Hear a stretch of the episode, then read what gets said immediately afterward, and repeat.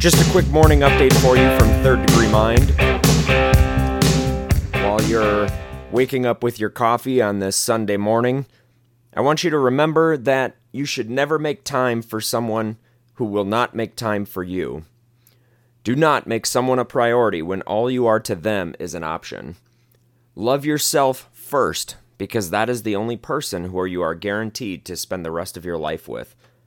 Falling in love with yourself is the very first secret to happiness.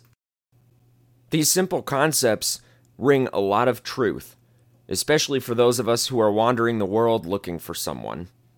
It's been about five years since I've been divorced, and in that time, I've dated lots of different women, but none of them really materialized into anything that would be permanent and lasting.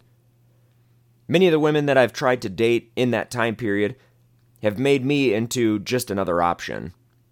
I was too low on their priority list.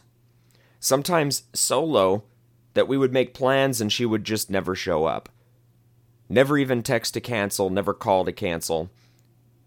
At least if I'm not important enough to come see, I should be important enough to actually cancel if something were to come up, instead of just never showing.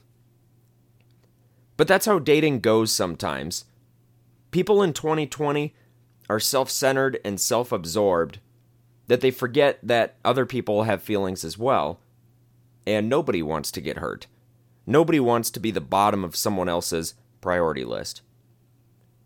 Now, I'm not telling you not to look for a partner in life, but I am telling you that you must learn to love yourself first.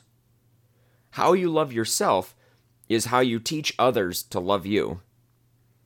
If you treat yourself right, with respect and love, you'll be able to recognize when someone else is mistreating you, and you'll know how to walk away. Respect yourself enough to say, you know what? I deserve better. And then walk away.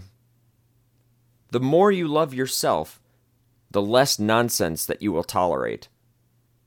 Love yourself, and the rest will follow.